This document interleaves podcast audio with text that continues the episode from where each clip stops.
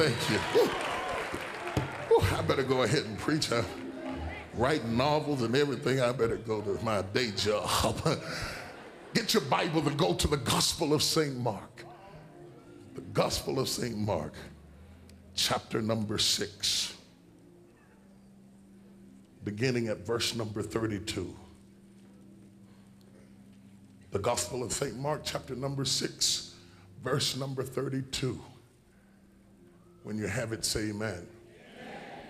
By the way, I want to mention to you, to those of you that are in business, I've started a business website that you can log on to anytime you want. We update it every week with new information and materials about business and faith.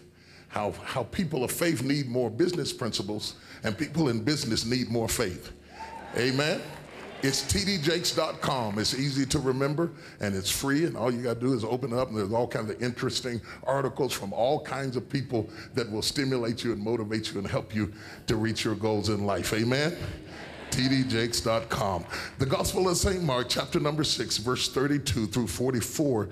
When you have it, would you stand on your feet for the reading of God's Word?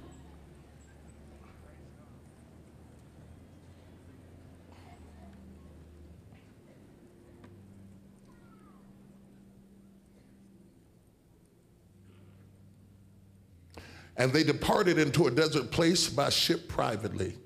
And the people saw them departing, and many knew him, and ran afoot thither out of all cities, and outwent them, and came together unto him. And Jesus, when he came out, saw much people, and was moved with compassion toward them, because they were as sheep not having a shepherd. And he began to teach them many things.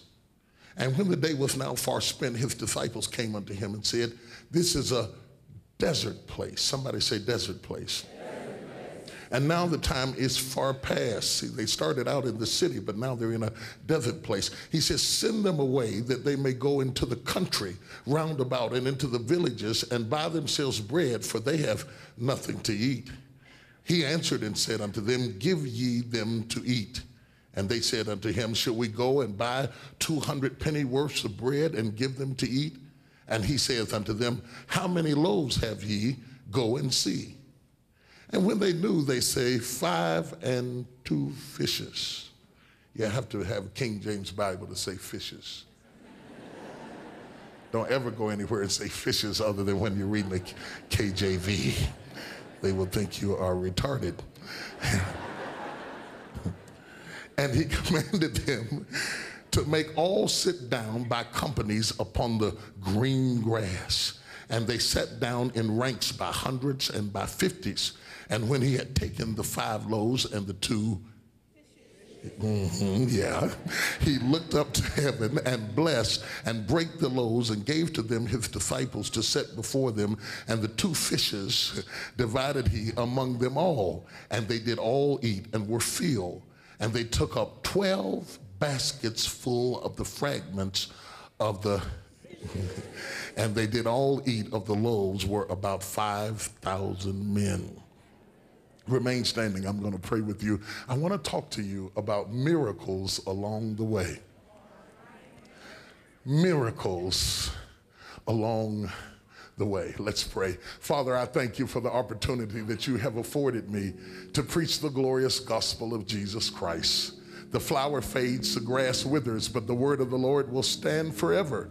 And I pray tonight in the name of Jesus that you would stir up the word down inside of us and cause us to receive that sustenance that we need for the development of our inner man. Thank you for what you're going to do. In Jesus' mighty and righteous name we pray. Somebody who loves him say amen. amen. You may be seated in the presence of the Lord. I flew from Dallas, Texas to Denver, Colorado. Amen. and I flew here in less than an hour and a half. It didn't take long at all once we were airborne for us to be landing in Denver, Colorado. In my adult life, I have learned to appreciate flying, and for some reason, I can't drive over four hours without falling asleep now. Uh, I'd like to say it's age, but it's really not age because when my father was my age, he drove everywhere. And my brother, my sister, and I were in the back seat of the car traveling with dad, and mom in the front seat traveling all over the country, uh, eating things that my children wouldn't understand were consumable. you know, things like uh, sugar sandwiches and. If you tried to give a child a sugar sandwich today, they would rise up and protest and kill you. Mayonnaise sandwiches, tomato sandwiches, cheese sandwiches. I mean, that thick, deep, orangish yellow cheese, the, the kind of cheese that when you put it in the oven, it didn't move, it didn't melt. The bread would catch on fire and the cheese would. St-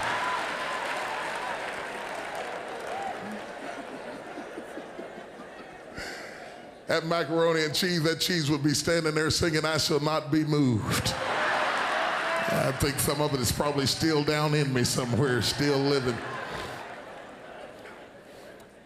And my mom and dad were excited about the destination because we were going to see their parents, which were my grandparents. And don't get me wrong, I love my grandparents and, and I love to see them too. But the real joy of the trip in those days was not the destination, but the things you see along the way. And in this hustle bustle age that we live in today, admittedly, we can get anywhere much quicker than our parents could, but we lose the beauty and the opulence of, of the things you see along the way. We lose the sense of family and connectivity that we experienced as children. There are some advantages to having not enough. It draws you together, it makes you connected, it makes you appreciate things that are free.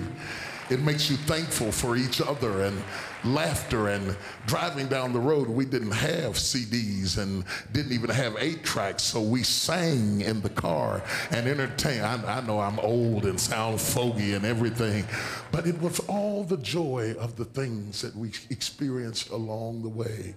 We have a God who is a God of the along the way stage of life.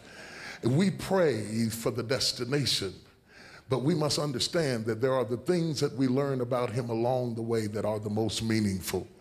We pray, Lord, hurry up and get me to where you showed me you had predestined for me to go. But the Lord will take you the long way around and take you the scenic route and allow you to learn things like patience and temperance and calmness and to learn how to pray for yourself and how to endure hardness as a good soldier. And when you do finally arrive at a destination like, like heaven, as wonderful as it will be to walk the streets of gold and step beyond the pearly gates and see the apostles and the saints of the ages and discuss the hidden mysteries and, and the veiled dimensions of wisdom that we now see through a glass darkly. Isn't it amazing that face to face in heaven, surrounded by all the apostles, we will talk about the things we learned along the way? So maybe much of what we pray for in life as we grapple with the destination, maybe it's not so important about the destination. Maybe it's the things that we learn along the way. Maybe it's like Jacob with Rachel on his way to Ephratah. And the Bible says that when they were almost there, she lurched in labor and died in the back of a wagon and produced a son that she called Benoni, that he would hobble off to the back of the wagon and look at the baby and rename him Benjamin. Benjamin, and out of Benjamin would come most of the kings of Israel because it wasn't so much about getting to Ephratah, it was about the things that happened along the way. Moses began to tell the children of Israel about the promised land, and they set out for a land that they had never seen before. And Moses said, Follow me, and I will get you there to a land that flows with milk and honey. The grapes are big as stones, and there we'll have our own houses, and we will not be bound by slave masters, and we won't have to make bricks anymore. Little did Moses know that it wasn't wasn't so important that he made it to the promised land. It was important that he would learn about God as he traveled along the way. We have a God who is a processual God. He will go with you as you process toward your destination. He is a God of purpose, but He is a God of process. And while you walk with him, he has a way of revealing himself to you in unbelievable ways as you travel with him along the way. Or what of the two disciples on the road to Emmaus who were talking about the current events of the time and what they had read in the Jerusalem beacon that day? And as they talked and gossiped about the headlines in the press, they noticed that a stranger drew near and they began to talk to the stranger about the latest happenings of this Jesus of Nazareth. And as they walked down a seven mile stretch toward their destination, the Bible said that the stranger began to tell them and reveal Christ the Lord through all the Old Testament And when they came near their house, the Bible said he made as if he would go further. But they beckoned him to come in and break bread with him. And as they sat down at the table with him, they saw him in the order of the breaking of the bread. And they said, Did not our hearts burn within us as he spoke to us? Along the way. I would say to you, my brothers and sisters, it is not the place that you hope to arrive to that is important. It is not the thing that you've been praying about that is important. It is not the breakthrough that you're waiting on that is important. The thing that is the most important to God are the things that happen to you while you're waiting along the way. Isaiah said, They that wait upon the Lord shall renew their strength. They shall mount up on wings like eagles. They shall run and not be weary. They shall walk and not faint. He celebrates the waiting place, not the destination, but the things that you learn about God while you wait will make you mount up on eagle's wings. It'll make you run and not be weary. It will make you walk and not faint. When you look back over your shoulder, and you see where he brought you from, you have the courage to say, The same God that brought me through yesterday will take me through today and forevermore. And when you get to where you're going, it won't be where you're going that's so important. When you finally get there, all you'll want to talk about are the things you learned about him along the way.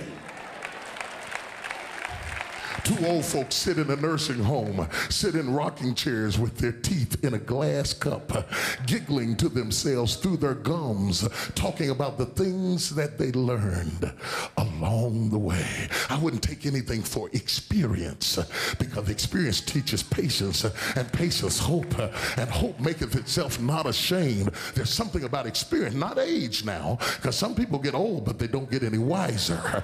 Uh, you, you, you can get older and not get get wiser. But when you've had an experience with God, it will mesmerize you and change your life to have an opportunity to walk with Him and talk with Him. Some of the things He teaches you are so personal that they're not lawful to be uttered, but you contemplate them in your own mind. And some of us that you call emotional are not really emotional, we're experiential.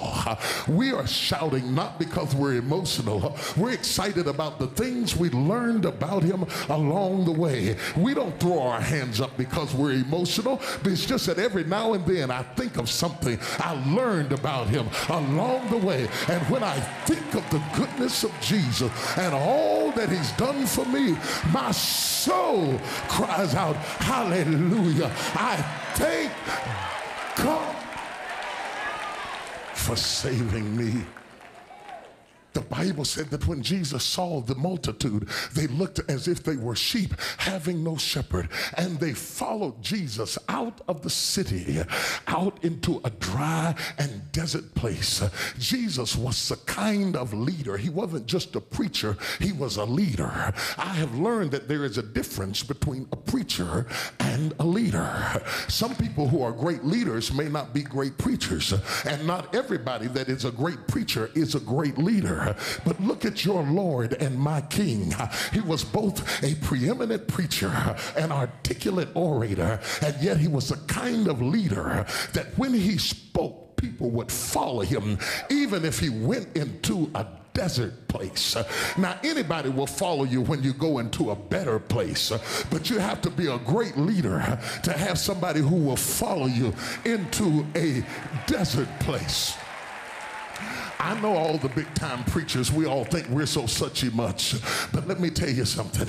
Jesus was able to lead thousands of people without a PA system, without a microphone, without a business card, without a flyer, without a tape ministry, without a television broadcast, without a radio broadcast. But when he opened his mouth, he spoke with such power that people from different cultures and different religious backgrounds would follow him. Not just the righteous people. That's what got on their nerves about Jesus. Uh, Jesus had a mixed multitude. Uh, amidst Pharisees and Sadducees, he had harlots and tramps uh, and pimps uh, and wine bibbers uh, and whoremongers uh, because when Jesus spoke, everybody wanted to follow him. Touch somebody and say, I'm following him too. Hallelujah.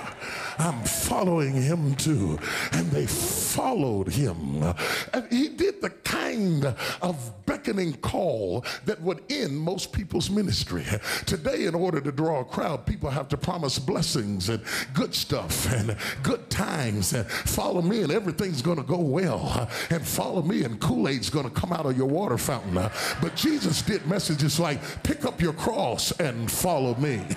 Forsake your mother, your father, your sister, your brother brother, and follow me into a desert place. Uh, somebody clap your hands and give him a praise.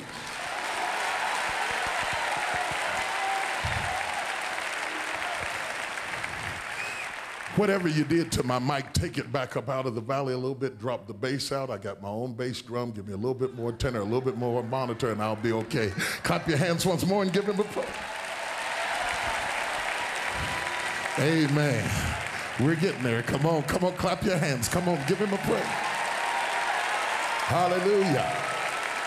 Come on, stay with me. Give him a praise. Hallelujah. Stay right there. That's it right there. Come on, give him a praise.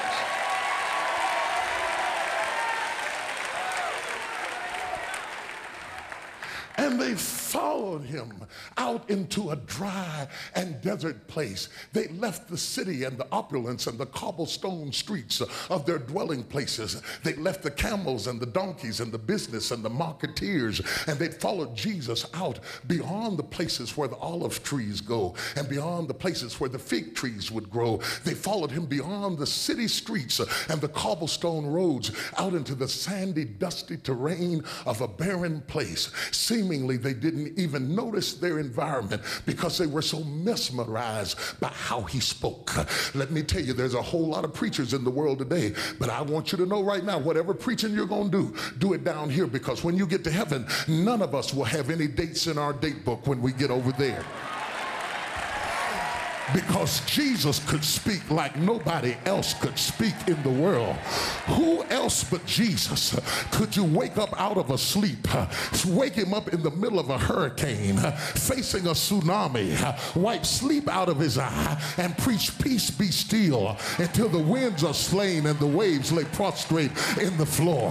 Who else but Jesus could you bring him to a cemetery where a dead man had been entombed for four days and he said, Lazarus come forth and a dead man get happy and leap out of the tomb and come into the presence of the Lord.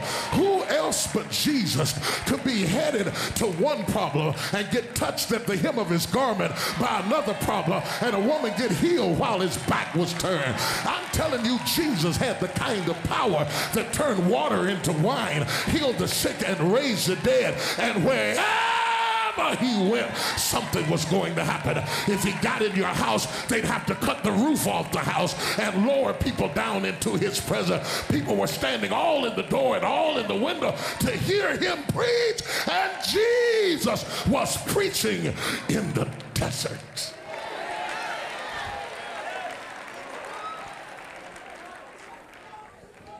Have you ever followed Jesus into a desert place? we like to talk about prosperous places, but tonight I want to talk about desert places. Have you ever followed him into a barren situation, a place of isolation and destitution, and you wondered in your own mind, is this God leading me or is it the devil tricking me? Oh, I wish I had a witness. Sometimes you need discernment to figure out whether to accept it or rebuke it. All hell is breaking loose, and you don't know whether it's the will of God for your life or some assassin demonic influence that have come against you to trouble you. But I'm telling you, it really doesn't make any difference which one it is because all things work together for the good of them that love the Lord, who are the called according to his purpose. Even if the devil did it, God's going to bless it because you are his in the morning, in the evening, and when the sun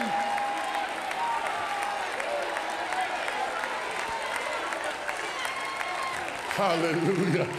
If you're in a desert place, clap your hands and give him some praise right now. Oh my God. Oh my God. Look at the people who know what it's like to be in a desert place, a financial desert, an emotional desert, a marital desert, a spiritual desert, a family desert, a desert with your children. Have you ever had to follow God through a desert place and you said like Job, though he slay me, yet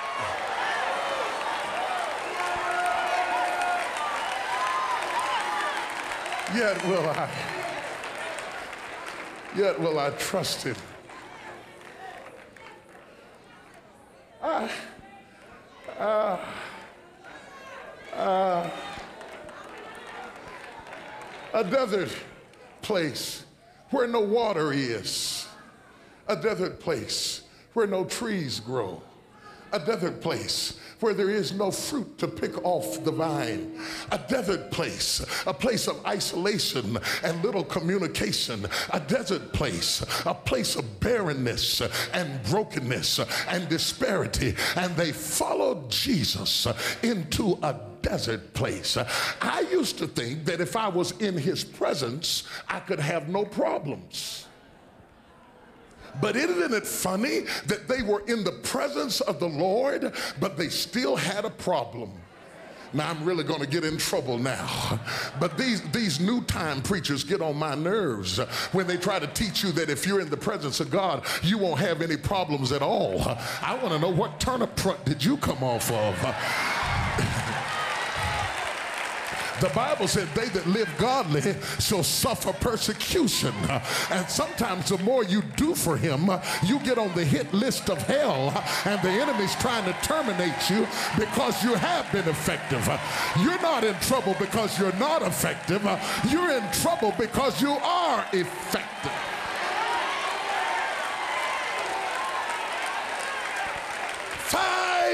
5,000 men, not to mention women and children, had followed him into a desert place.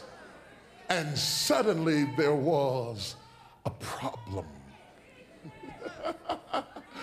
a problem in his presence dancing in his presence, and the phone rings. One phone call can take your mind from presence to problem. One email can take your mind from presence into, oh my God, I'll be there in a minute and you've got a problem. Where are the real people in this room?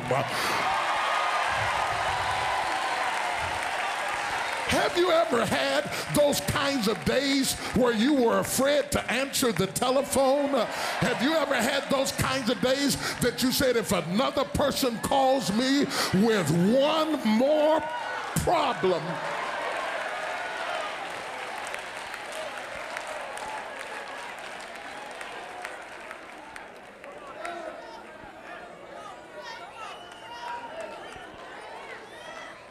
I thought if I was in his presence, I would have no problems. But why should the enemy send problems to people who are not in his presence. Why should the devil fight who he's already got? See, the enemy gets scared. The closer you get to Jesus, the more the enemy gets intimidated. The closer you get to your destination, the more all hell breaks loose to attack you. But he that has began a good work in you shall perform it unto the day of Jesus Christ because he's Alpha and Omega, the beginning and the end, the first and the last, the author and the finisher of our faith. If God started it, he'll finish it. If God began it, he'll complete it. I am complete in him. He is.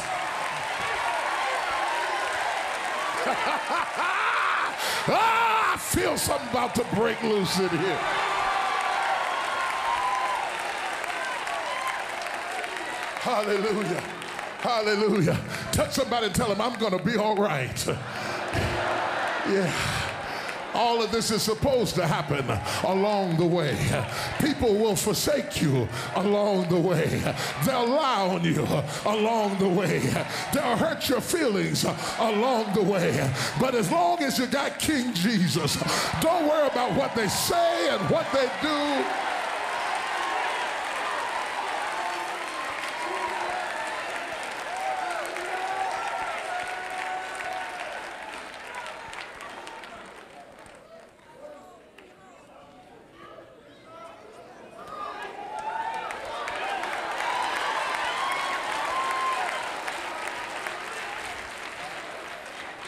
My style of ministry is primarily exegetical preaching, but allow me to wax a little eisegetical with this text and suggest to you that behind the integrity of this text, I see a sharp depiction of the times in which we live in today.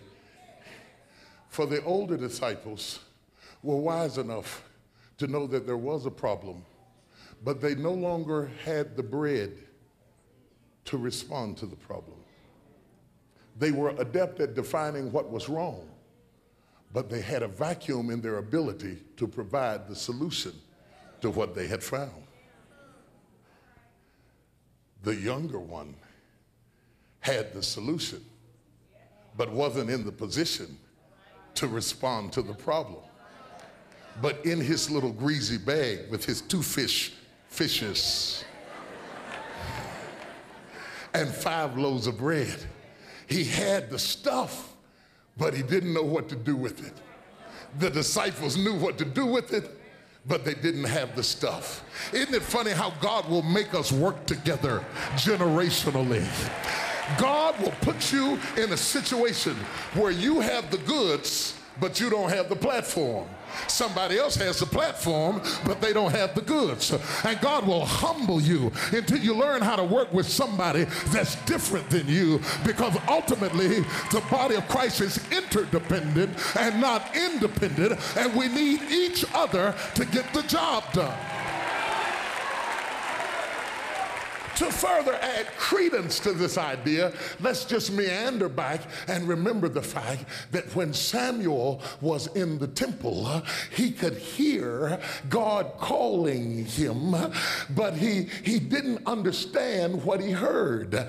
Eli could no longer hear God's call, but he could understand what Samuel could hear. And it was only when the two generations connected that the purpose of God was accomplished.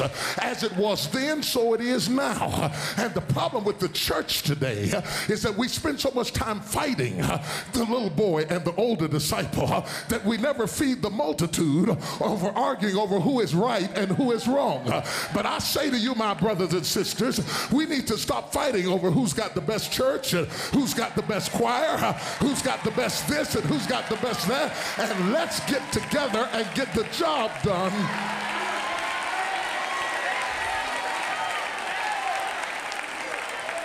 Three people and say, let's get it done.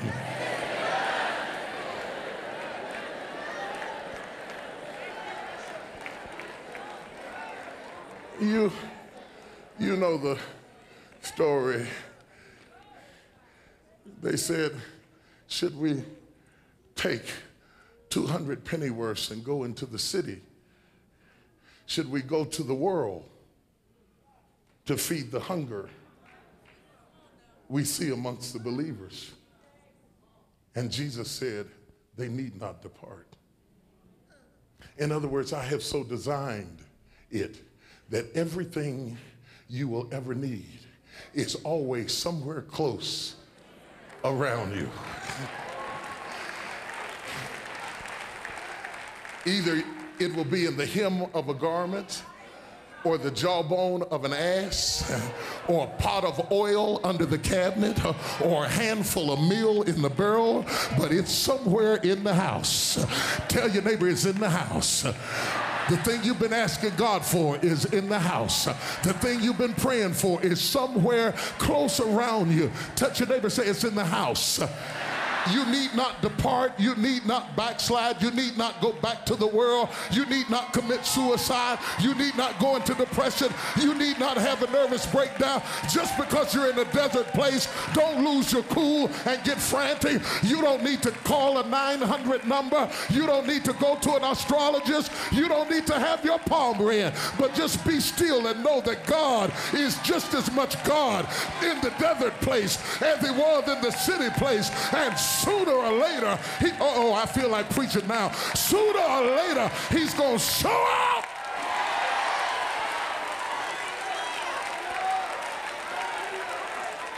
And, and the Bible says that they, they said, all we have is two fish and five loaves of bread. And another place it said, just a little boy's lunch. And Jesus said, bring the hither to me. Have you ever felt, as I often have, Lord, I don't have enough?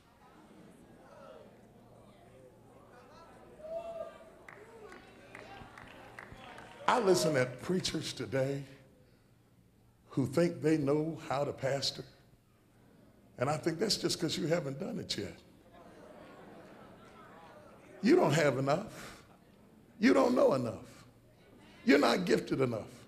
As soon as you really find out the, the extreme hunger and brokenness and desperation that exists in people, it will drive you back to God and say, Lord, I don't have enough. I don't teach enough. I don't preach enough. I don't understand enough.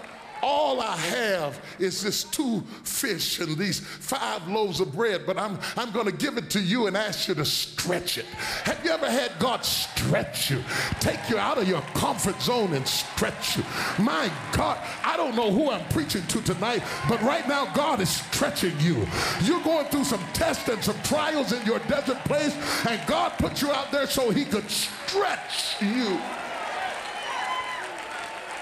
Is there anybody in here that's ever been stretched?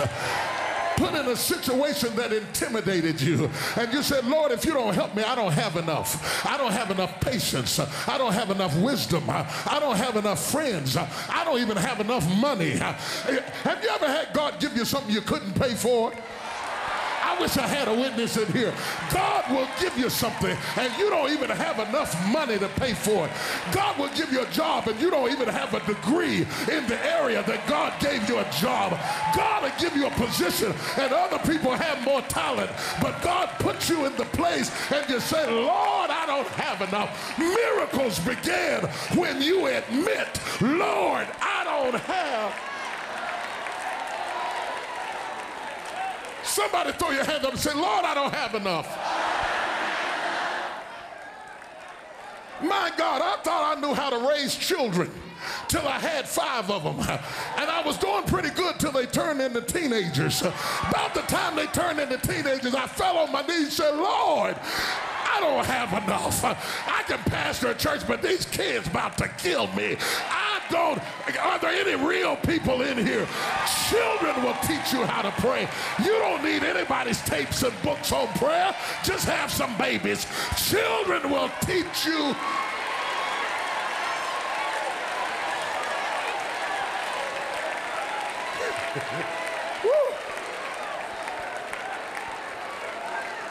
They'll teach you how to pray. They'll teach you how to call on God. They'll teach you how to wait. They'll teach you how to forgive. They'll teach you how to cover a multitude of sins. That's why I can't understand you when you talk about my child uh, while you cover for yours. The same grace that covered for yours ought to cover for mine. Oh, I'm not going to bother anybody. But there's some parents in here. The enemy's been trying to destroy your confidence. And you've been saying, I don't have enough. But that means you're just right for a miracle uh, to break forth in your life. Clap your hands if you believe God for miracles in your house.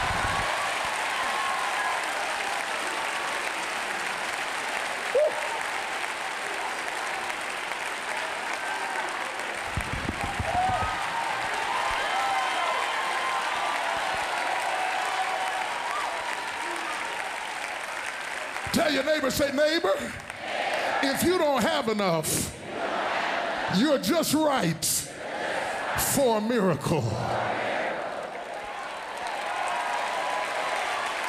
I don't have enough. I don't have enough help. I don't have enough experience. I don't have enough support. I don't have enough employees. I don't have enough members. And God's saying, Good, I got you right where I need you to be. Because when you don't have enough, you'll turn it over to me. And when you turn it over to me, I'll show you how to take not enough and make it more than enough. Now unto him that's able to do exceedingly abundantly above all ye may who else but Jesus could take two little fishes and five loaves of two, two fish and five loaves of bread. Seven, God's number of completion. Touch yourself, say, I am complete in Him. I'm a complete parent. I'm a complete leader. I'm a complete man. I'm a complete woman.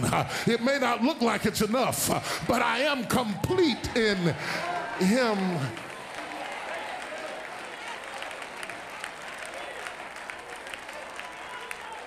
And he said something that blew my mind.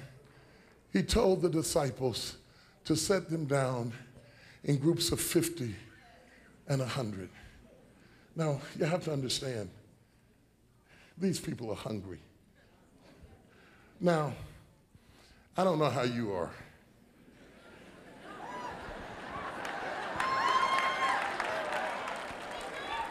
I'm normally a very nice person.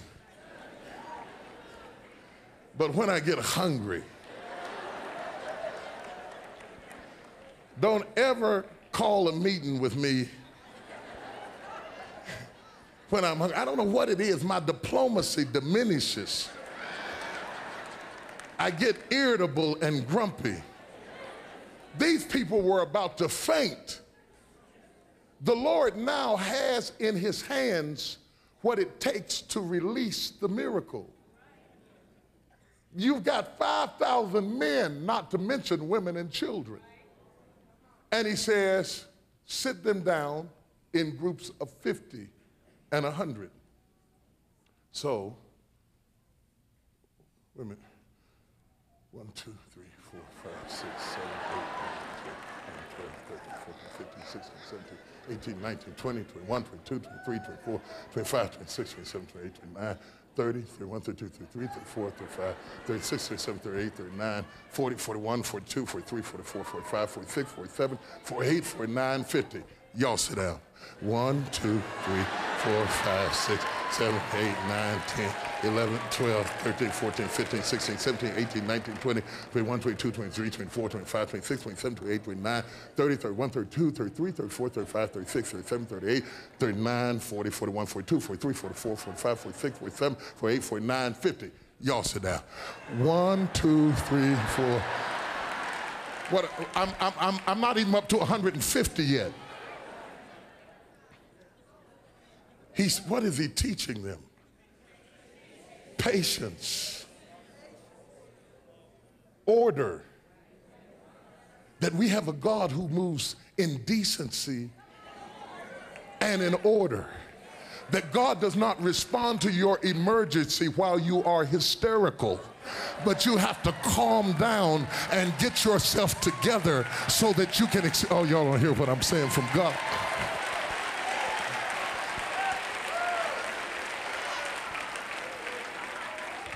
I came in the house one day when a few years, well, it's been several years ago now, my wife had decided she was going to nurse a baby.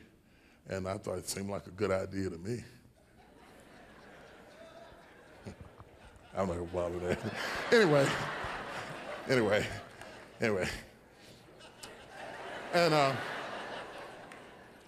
I came home from work and she was at the house crying. Not the baby. Mama in the room crying. I said, well, it must be postpartum depression. she crying and the baby's crying.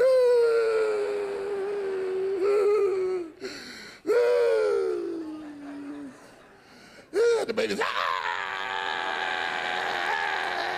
I walked in the room, I looked at both of them, I almost started crying.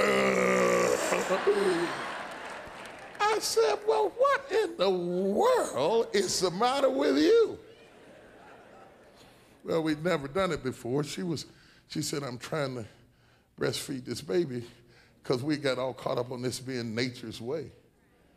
But something, sometimes things are natural, but just because they're natural doesn't mean they come easy. Hallelujah. She said, The baby's hungry. I said, Well, feed him.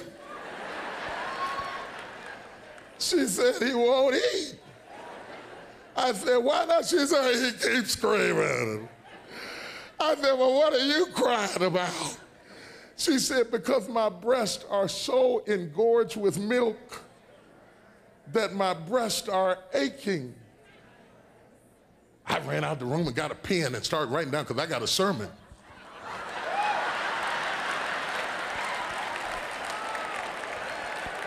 Because, you know, the Lord is the breasted one and the word is the milk that we need. But when we get hysterical, we're too stirred up to eat what God has for us. And God's breast is so full of what you need that He's waiting on you to calm down so that He can release the glory and the power and the wisdom and the anointing in your life. But you gotta stop screaming if you're gonna get your miracle and just wait on Him. 1, 2, 3, 4, 5, 6, 7, 8, 9, 10, 11, 12, 13, 14, 15, 16, 17. He may not come when you want Him, but He's right on. 1, two, three, four, five, six, seven, eight, nine, ten.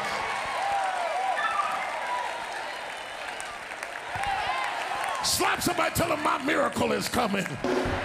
My miracle is coming. That's why I'm going to wait on the Lord. That's why I'm going to calm down. That's why I'm not jealous of you. Why should I be jealous of you? Because I'm next in line for a blessing.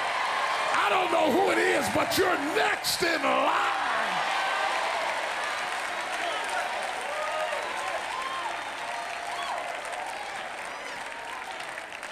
Stop crying. God's breast is full of what you're hungry for. And it is the Father's good pleasure to give you the kingdom.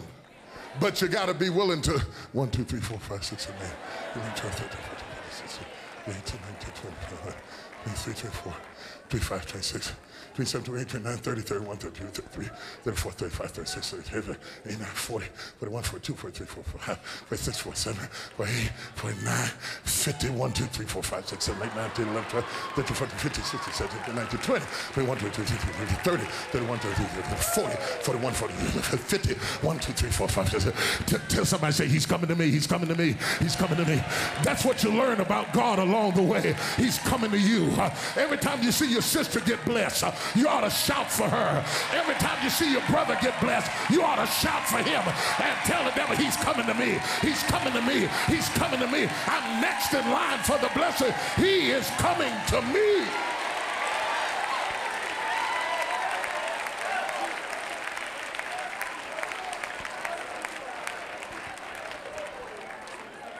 And then, oh God. I can't get off of that point. I don't know who's been crying out to God, but the Lord said He heard your cry. And if you just calm down, He's coming to you. He's not forgotten what you asked Him for, He's not forgotten what you stand in need of. But if you wait on Him, the blessing is on its way. 1, 2, 3, 4, 5, 6, 7, 8, 9, 10, 11, 12, 13, 14, 15, 16, 17, 18, 20, 21, 22, 23, 24, 40, 41, 42, 45, 46, 47, 48, 49, 50. Slap somebody say, it's my turn now.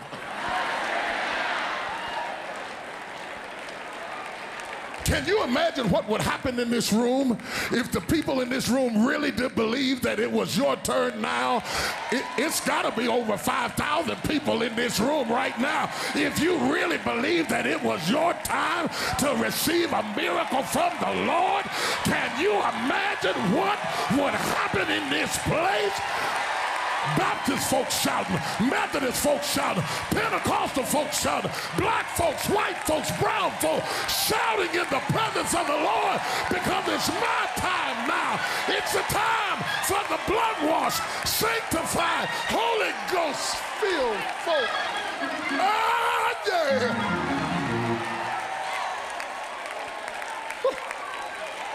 Just people say, it's my time now.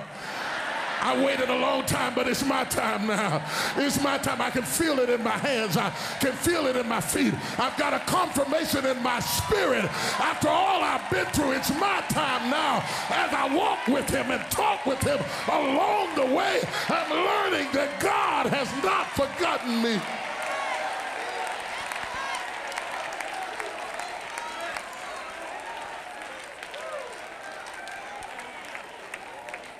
Two little fishes, five loaves of bread. And he took it. Please sit down. We're just talking. Y'all are so animated.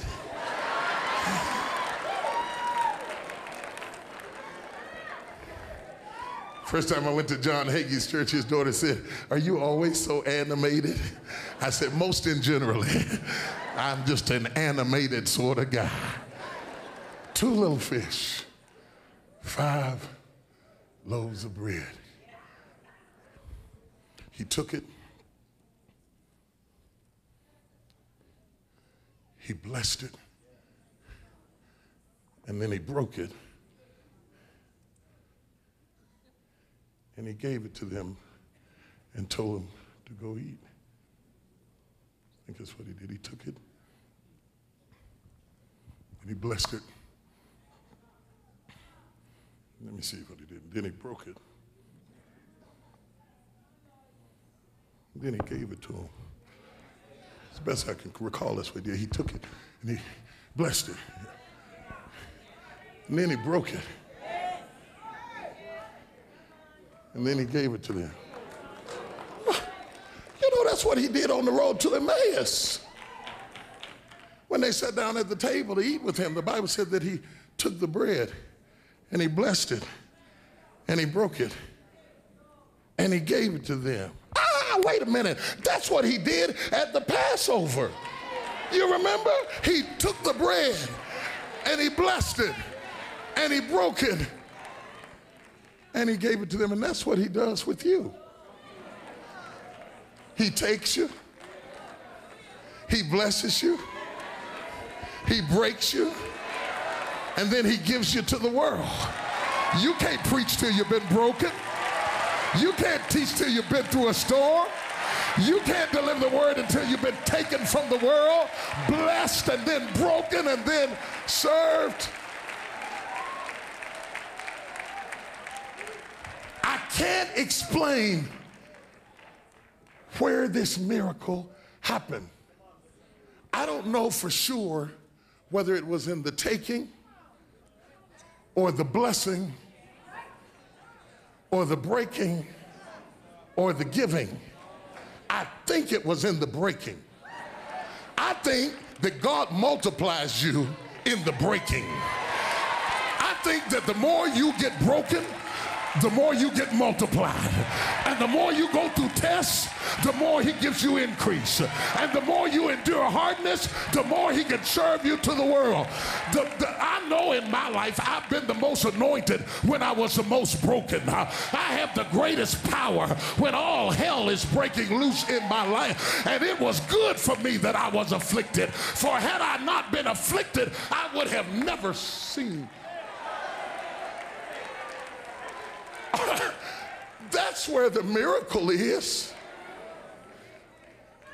It's along the way. Somewhere in the taking and the blessing and the breaking, that's where the miracle is. Somewhere between the city and the desert, that's where the miracle is. Somewhere between having enough when you left and running out in the desert, that's where the miracle is.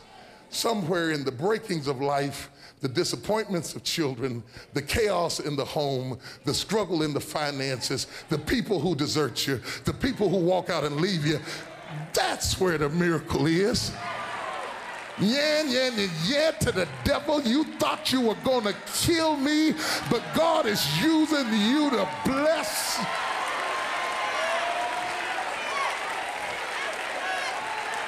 And if I if I would have just got the miracle without going along the way, I'd have never been able to handle the 12 baskets full I would have left.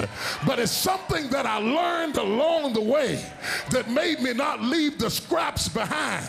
Anybody else would have left the scraps and said, We don't need it. But I learned that the miracle is in the scraps. So I got me some baskets and I started gathering up what I had left because the miracle is not in the whole places.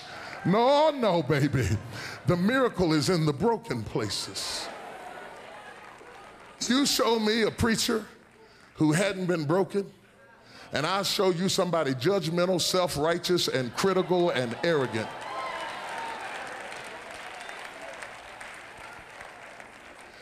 That's why, as blessed as Joseph was, he still had to be broken in the pit as smart as Paul was, he still had to be knocked down off his beast and broken and humbled and brought to a place of submission.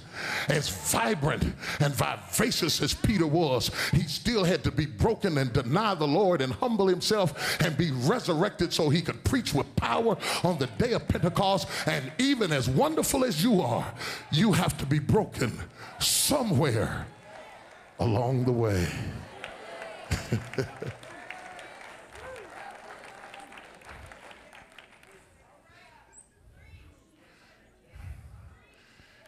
And when it was all over, they had 12 baskets full left. God doesn't need anything you lost to bless you. He will always use what you have left. So stop crying over what you lost and start thanking God for what you got left because He will always use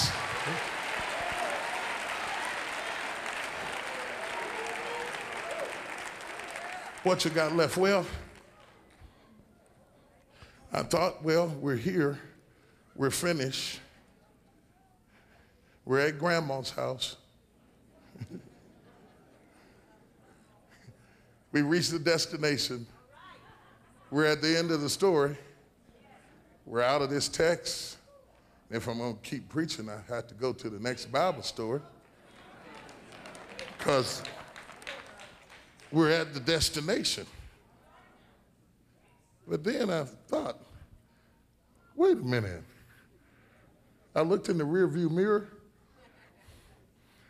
and I saw those folks sitting in their groups of 50. And I suddenly noticed in retrospect, did you notice that it said that they were sitting in the grass? How in the world did grass get in the desert?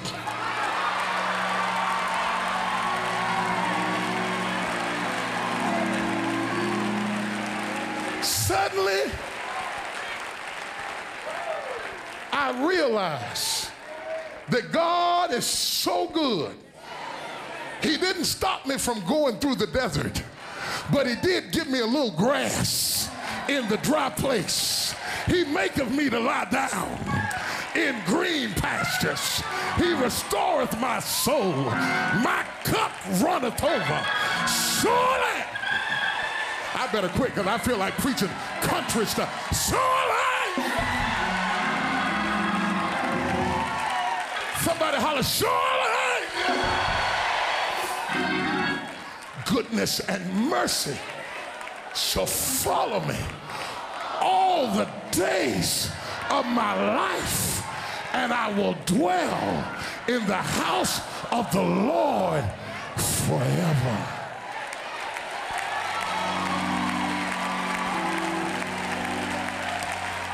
I didn't even realize that God was so good that even if the desert has no grass, He'll create a green place in your desert. Have you ever gone through a sickness and God just created a green place in the middle of your sickness? Gone through a divorce, but God created a green place. G- Gone through a crisis in your family, but God created a green place. And it's only when you look back through the rearview mirror that you say, Well, Lord, I was on the job working with witches.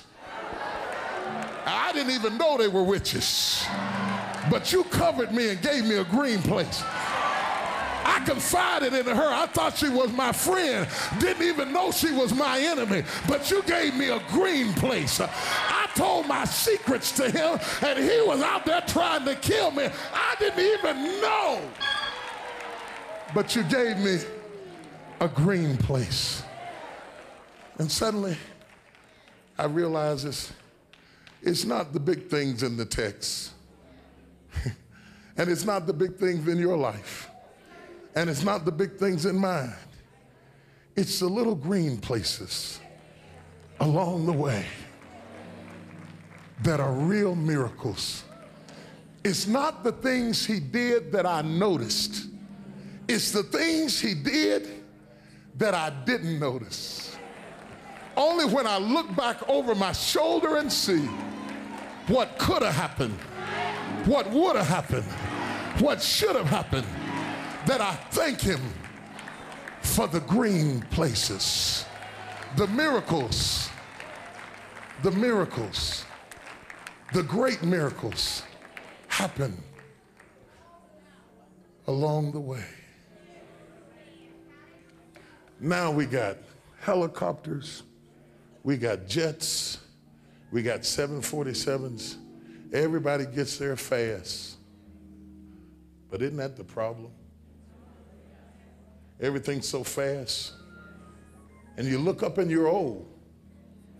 How many of you have looked up and been shocked at how quick time went?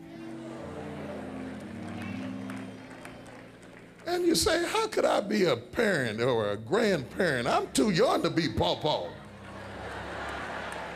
Little joker came up on me the other day and called me pawpaw. I said, I said, The devil is a lie. When did I get to be pawpaw? I was just, it wasn't that long ago I had an afro and a Jheri curl and bell bottom pants and clogged shoes. Look at the miracles that happened to you along the way. And thank God for the little green places that you didn't even notice that He had done in your life. T- tonight, I want to take a moment and I just want everybody in this room to look in your rearview mirror and look back over your life and think of the miracles that happened along the way.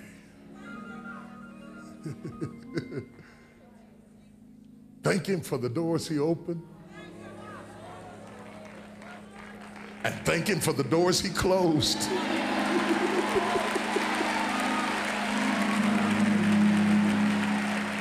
Thank Him for the folks who stood by you. And thank Him for the folks who left you.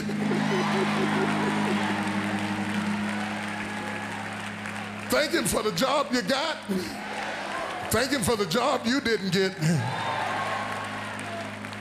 Thank Him for the boyfriend that stayed and Thank Him for the one that left and thank Him for where you are in life. And thank Him for the miracles.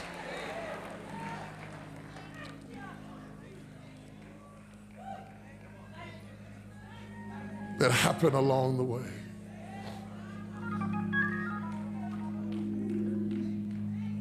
We got all this equipment and we got all these great singers and all these great praise leaders and all of these great teachings about praise and worship, and it's all wonderful and it's all good. But you could praise Him cleaning out your closet.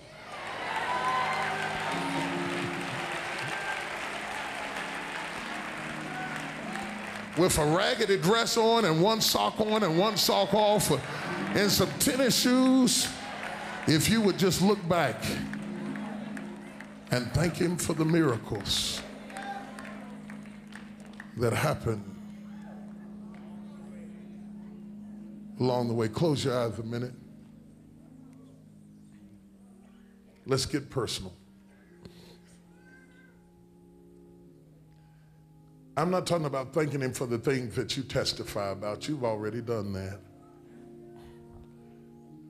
But let's take a moment and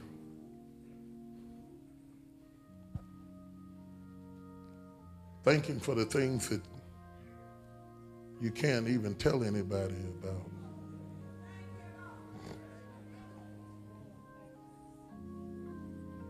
That night the phone rang and the kids were in trouble and you almost and they almost and you coulda and he woulda and they shoulda and but God. Thank him for the the wreck you didn't have and the one that you had but it didn't kill you.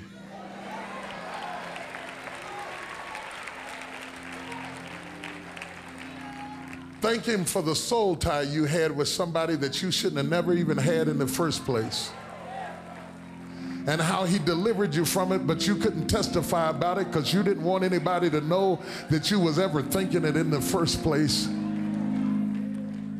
But God. And when you look in your rearview mirror and you see the green place in the middle of your desert,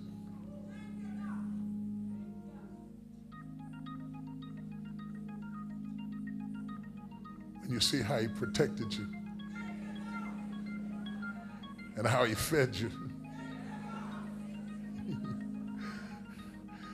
and how he made a way out of no way. And he blessed you even when you didn't feel like you deserved to be blessed. You didn't have enough, but he stretched it. And he took your two little fish and your five loaves and he made seven and it became enough. He completed you with his seven. And people think you're here because you had so much, but they don't know that you didn't have nothing but two fish and five loaves of bread, but he made seven.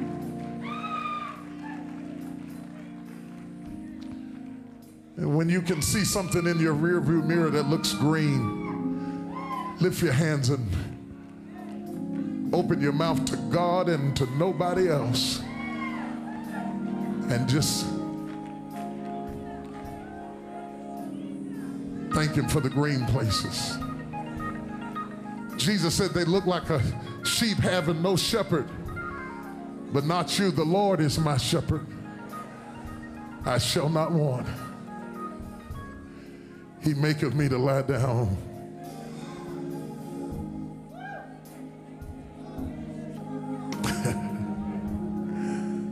Thank you for green places. Taking care of a sick mama, but thank you for green places. Got to stop by the nursing home on Saturday, but thank you for green places.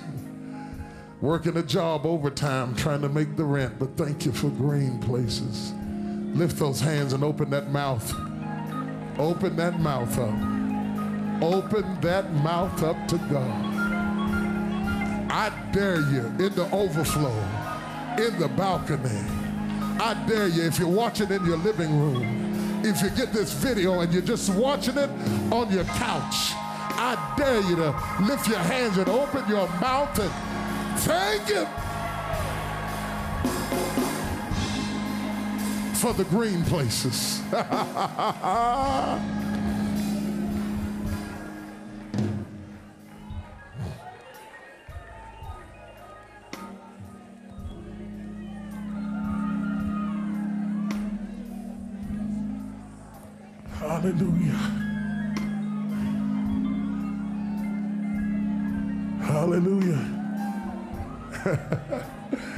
you mean you through praising him already? That's all you got? For all he did? You finished, aren't you? You still on the jet. You need to get in the car. You need to get in the car. You still too fast. You need to slow down and tell him thank you.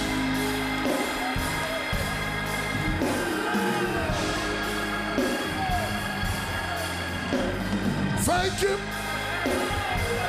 for the waiting places. One, two, three, four, five, six, seven, eight. Thank him for the waiting places.